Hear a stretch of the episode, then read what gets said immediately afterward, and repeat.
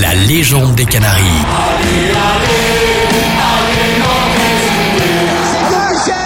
le football club de Nantes est champion de France. On est heureux, on est heureux tout simplement.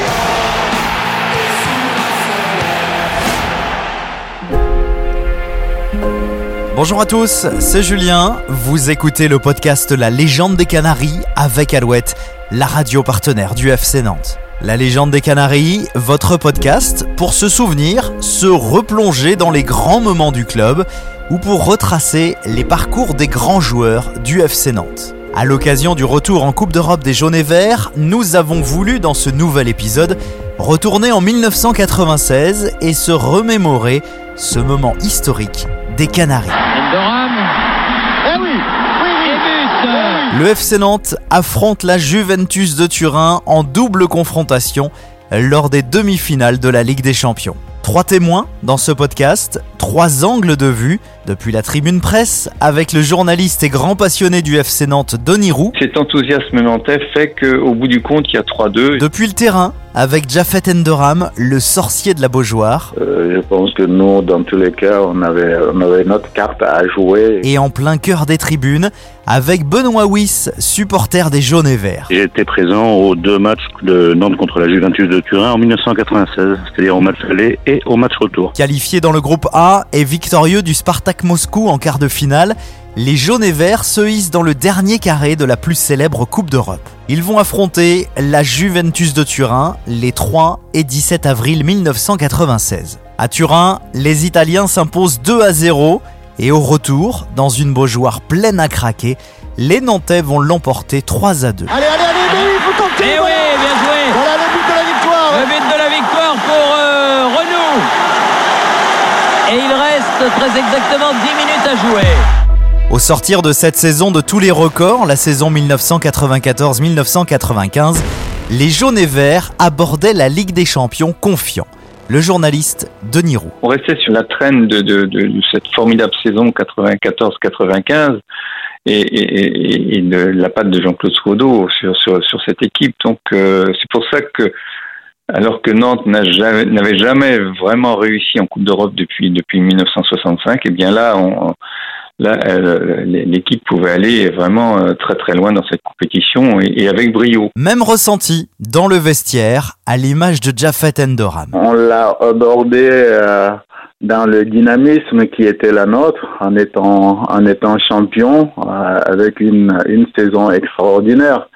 Même si on rentrait dans une compétition européenne qui était inconnue pour nous, euh, mais on avait forcément euh, de, la croyance et peut-être de la naïveté aussi, ce qui a fait en sorte qu'effectivement euh, les adversaires en face, on a on les a pas appréhendés, bien évidemment, on les a pris en considération, mais dans tous les cas, on se considérait une équipe jeune qui avait tout à gagner, donc du coup, euh, de ces côtés-là, on a abordé cette phase sans pression, tout simplement parce que si on passait à côté, il était tout à fait logique aussi.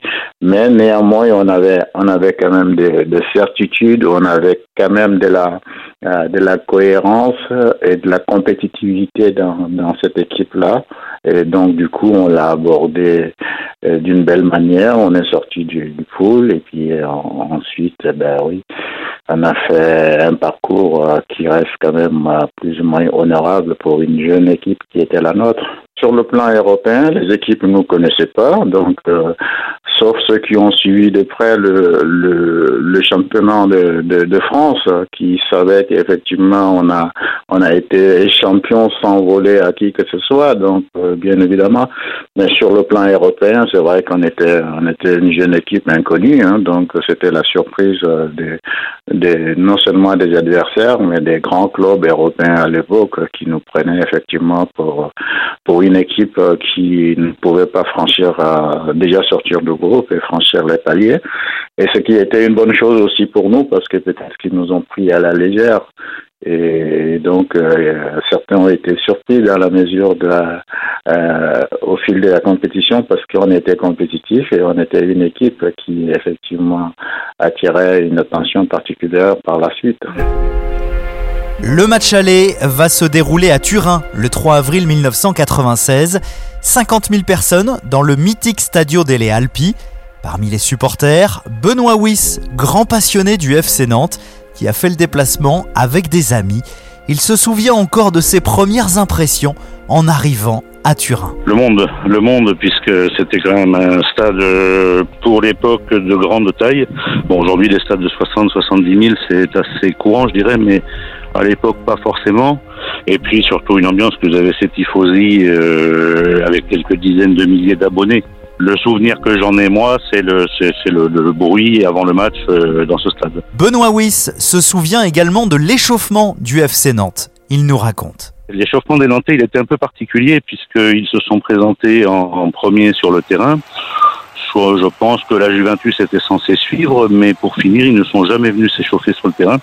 Donc Nantes s'est retrouvé un petit peu au milieu de l'arène avec ce bruit euh, assez intense, sachant qu'en plus, il passait dans les haut-parleurs les, les cris, les encouragements pour un peu mettre la pression sur l'équipe, ce qu'ils ont fait. Je pense que c'était euh, parfaitement réfléchi et voulu et que quelque part, ça a peut-être joué sur les premières minutes du match. C'est dans ces conditions que le match débute, un match compliqué pour le FC Nantes, avec notamment le premier but de Viali dès la quatrième minute de Nirou. C'est une équipe euh, italienne qui a énormément d'expérience, alors que les, jeunes Nantais avaient l'enthousiasme, mais, pas l'expérience. Et ça s'est mal passé puisque le score est de 2-0 pour, pour, pour, les Italiens, euh, 5 ou 6 cartons jaunes pour les Nantais, aucun pour les Italiens, alors que De Croix sort avec un nez cassé suite à un coup de coude de, de, Viali. Euh, Carotti se fait expulser aussi dans des conditions euh, très douteuses parce que l'Italien euh, je ne sais plus quel Italien simule une, faute grave alors que qu'elle n'est pas là. Donc voilà, Jean-Claude Scodo était vraiment vraiment dépité à, à l'issue de ce match aller qui condamnait un petit peu les Nantais à un exploit au match retour, hein, parce que perdre déjà 2-0 euh, sur le terrain de la Juve, c'était c'était compliqué. Claude Makelele et Jafet Endoram étaient tous les deux suspendus lors de ce match aller face à la Juventus de Turin. Ils avaient fait quand même le déplacement pour soutenir leur coéquipier. Jafet Endoram. Que ce soit avant ou à la mi-temps avec Claude, on avait tenu à, à aller les accompagner tout simplement parce qu'effectivement notre présence était indispensable aussi pour pour pour les motiver. Donc voilà, effectivement que on était là aussi pour les encourager, leur dire effectivement euh, que c'était jusqu'à présent on a fait un parcours euh, honorable et qu'il n'y a rien qui est insurmontable et qu'il fallait ne pas faire un complexe d'infériorité par rapport à cette équipe de Juves, le public italien avec une, euh, ambiance extraordinaire, avec beaucoup d'agressivité aussi, avec euh, leur manière de, de, de réduire les, les, le potentiel de l'équipe adverse, ça on le savait, mais bon, euh, je pense que nous, dans tous les cas, on avait, on avait notre carte à jouer. Bierkobut y el gol. Tocó después Viali. Bierkobut y Viali y el balón, eh, cuando lo desvió de Viali, es lo que ha mandado al fondo de la red. El 1-0 para la Juve. À l'issue du match aller, les joueurs nantais vont rester confiants. Jafet Endoram. Deux buts, c'est remontable. Donc, euh, à partir de ce moment-là, on se, on se prépare pendant les deux semaines à pouvoir renverser euh, la difficulté et surtout euh, euh, une équipe qui est effectivement sur le match aller nous avait pas forcément impressionné, même s'ils étaient beaucoup plus efficaces que nous. Donc, on l'a préparé ce match-là en sachant que ça allait être difficile, tout simplement parce que les équipes italiennes savent gérer les, les résultats, ils ont de l'expérience, et si c'est là, on le savait. Benoît Wyss, qui avait fait le déplacement lors de cette rencontre, sort de ce match déçu, mais pas résigné. Je pense qu'effectivement, un 2-1 aurait mieux reflété le match, à mon sens, hein, une défaite de 1, je veux dire, qui laissait plus de chances au retour, et malgré tout, euh, on voit qu'ils y ont cru au retour aussi, donc... Euh, donc je pense qu'il y avait un petit sentiment de déception quand même, hein, mais quand même le plaisir d'avoir participé à ce match. Le match retour se déroulera le 17 avril 1996. Beaujoire pleine à craquer, ambiance des grands soirs. Denis Roux. Les Nantais sont tombés sur, sur les, les, Italiens très, expérimentés. Il y avait dans cette équipe un certain Didier Deschamps quand même, qui jouait à la, qui jouait à la Juve. Euh, mais euh, Viali, euh, qui est un joueur vraiment très très malin et, et, aussi très efficace, avait déjà marqué un but. je crois que c'était à la fin du premier quart d'heure. Là, les Nantais savaient déjà que la qualification était quasiment impossible, mais mais cet enthousiasme nantais fait qu'au bout du compte, il y a 3-2. Effectivement, il y a le deuxième but de, de Endoram qui est magnifique et puis le troisième de Franck Renou. Je pense que dans la carrière de Franck Renou, celui-là, il doit rester euh, au, top du au, top du top, hein, vraiment. Je pense quand même que sur les deux matchs, la Juve était était supérieure, ne serait-ce que par son expérience il manquait très très peu de choses pour que Nantes aille au bout. Ouh là là là là là là là là, ça perd, Et but pas, de Viali Ça ne pardonne pas.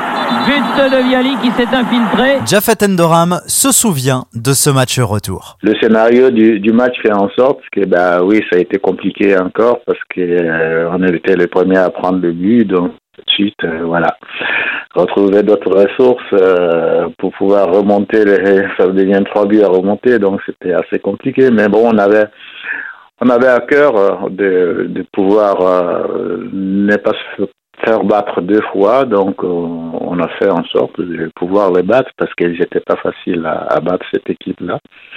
Et ça, ça reste quand même quelque part une fierté de, de battre une équipe qui a été derrière euh, champion d'Europe parce que depuis lors, hein, c'est leur dernier titre. Donc euh, voilà, ça reste quand même un parcours euh, pour une jeune équipe qui était la nôtre, euh, voilà, non seulement honorable, mais mais très très exemplaire aux, yeux de, de tout le football européen. Jafet Endoram va égaliser à deux partout à la 69e minute lors de ce match retour. Il se souvient encore très bien de ce but. Je l'ai encore en tête parce que voilà, le scénario du match nous a été défavorable parce qu'on prend un but tout de suite et après derrière on revient. Ils remettent encore la couche et donc c'est vrai qu'il fallait, fallait, fallait avoir la force mentale pour pouvoir y croire encore.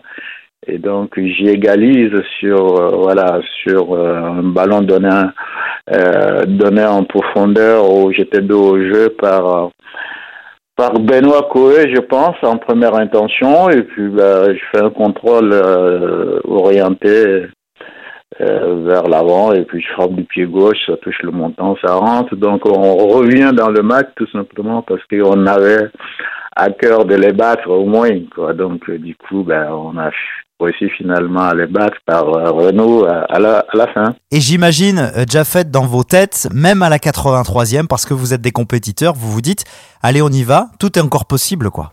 Ben, tout est possible, bien évidemment, parce qu'à partir du moment où on est compétiteur et qu'on a réussi à bousculer une aussi belle équipe comme la Juve, on a dit que tout est possible.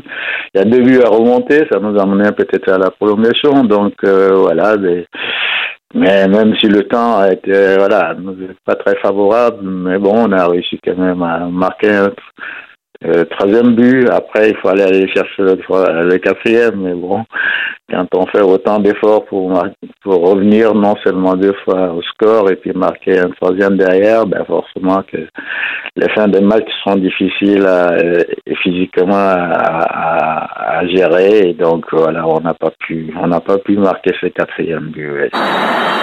Et victoire du FC Nantes. Victoire du FC Nantes, mais qualification pour la finale de la Juventus de Turin. Comme ça, tout le monde est content.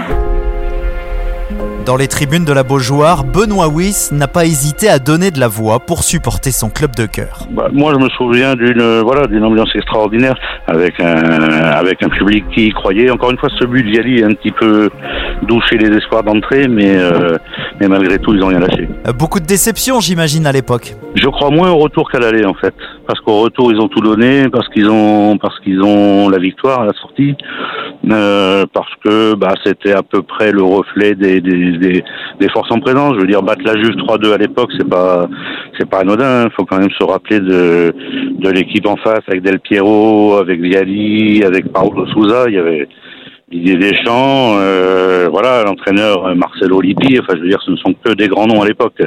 Donc vous battez la Juve. Euh, plus de déception à la Je, je redis encore hein, ce 2-0 là qui, bah, qui obère une partie des chances au retour et puis qui reflète pas exactement le match qu'on a vu.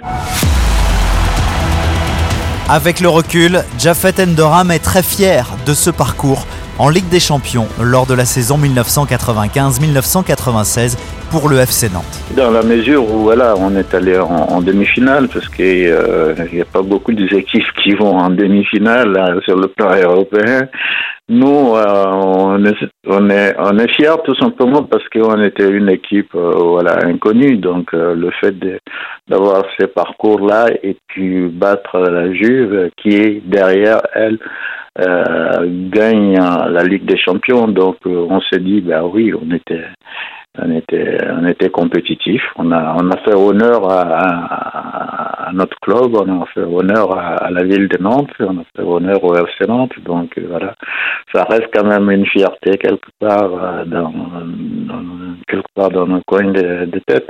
On avait un public à l'époque qui était assez exigeant, où par moment, si on jouait pas bien, on avait des, retours de sifflets, ceci, cela, mais ces jours-là, euh, ouais, le public nous a soutenus du début jusqu'à la fin. Il y avait une ambiance extraordinaire avec coloré, des jaunes et verts.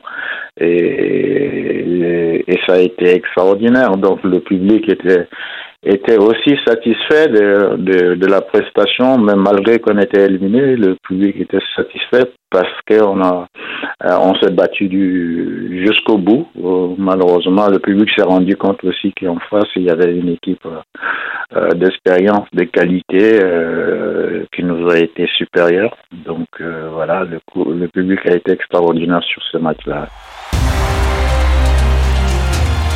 Cette double confrontation face à la Juventus de Turin en Ligue des Champions en 1996 restera à jamais un moment historique pour les joueurs, le staff, mais aussi les supporters du FC Nantes. Saluons donc le FC Nantes qui aura fait honneur à son titre de champion de France dans cette Ligue des Champions. Merci messieurs, c'est bien.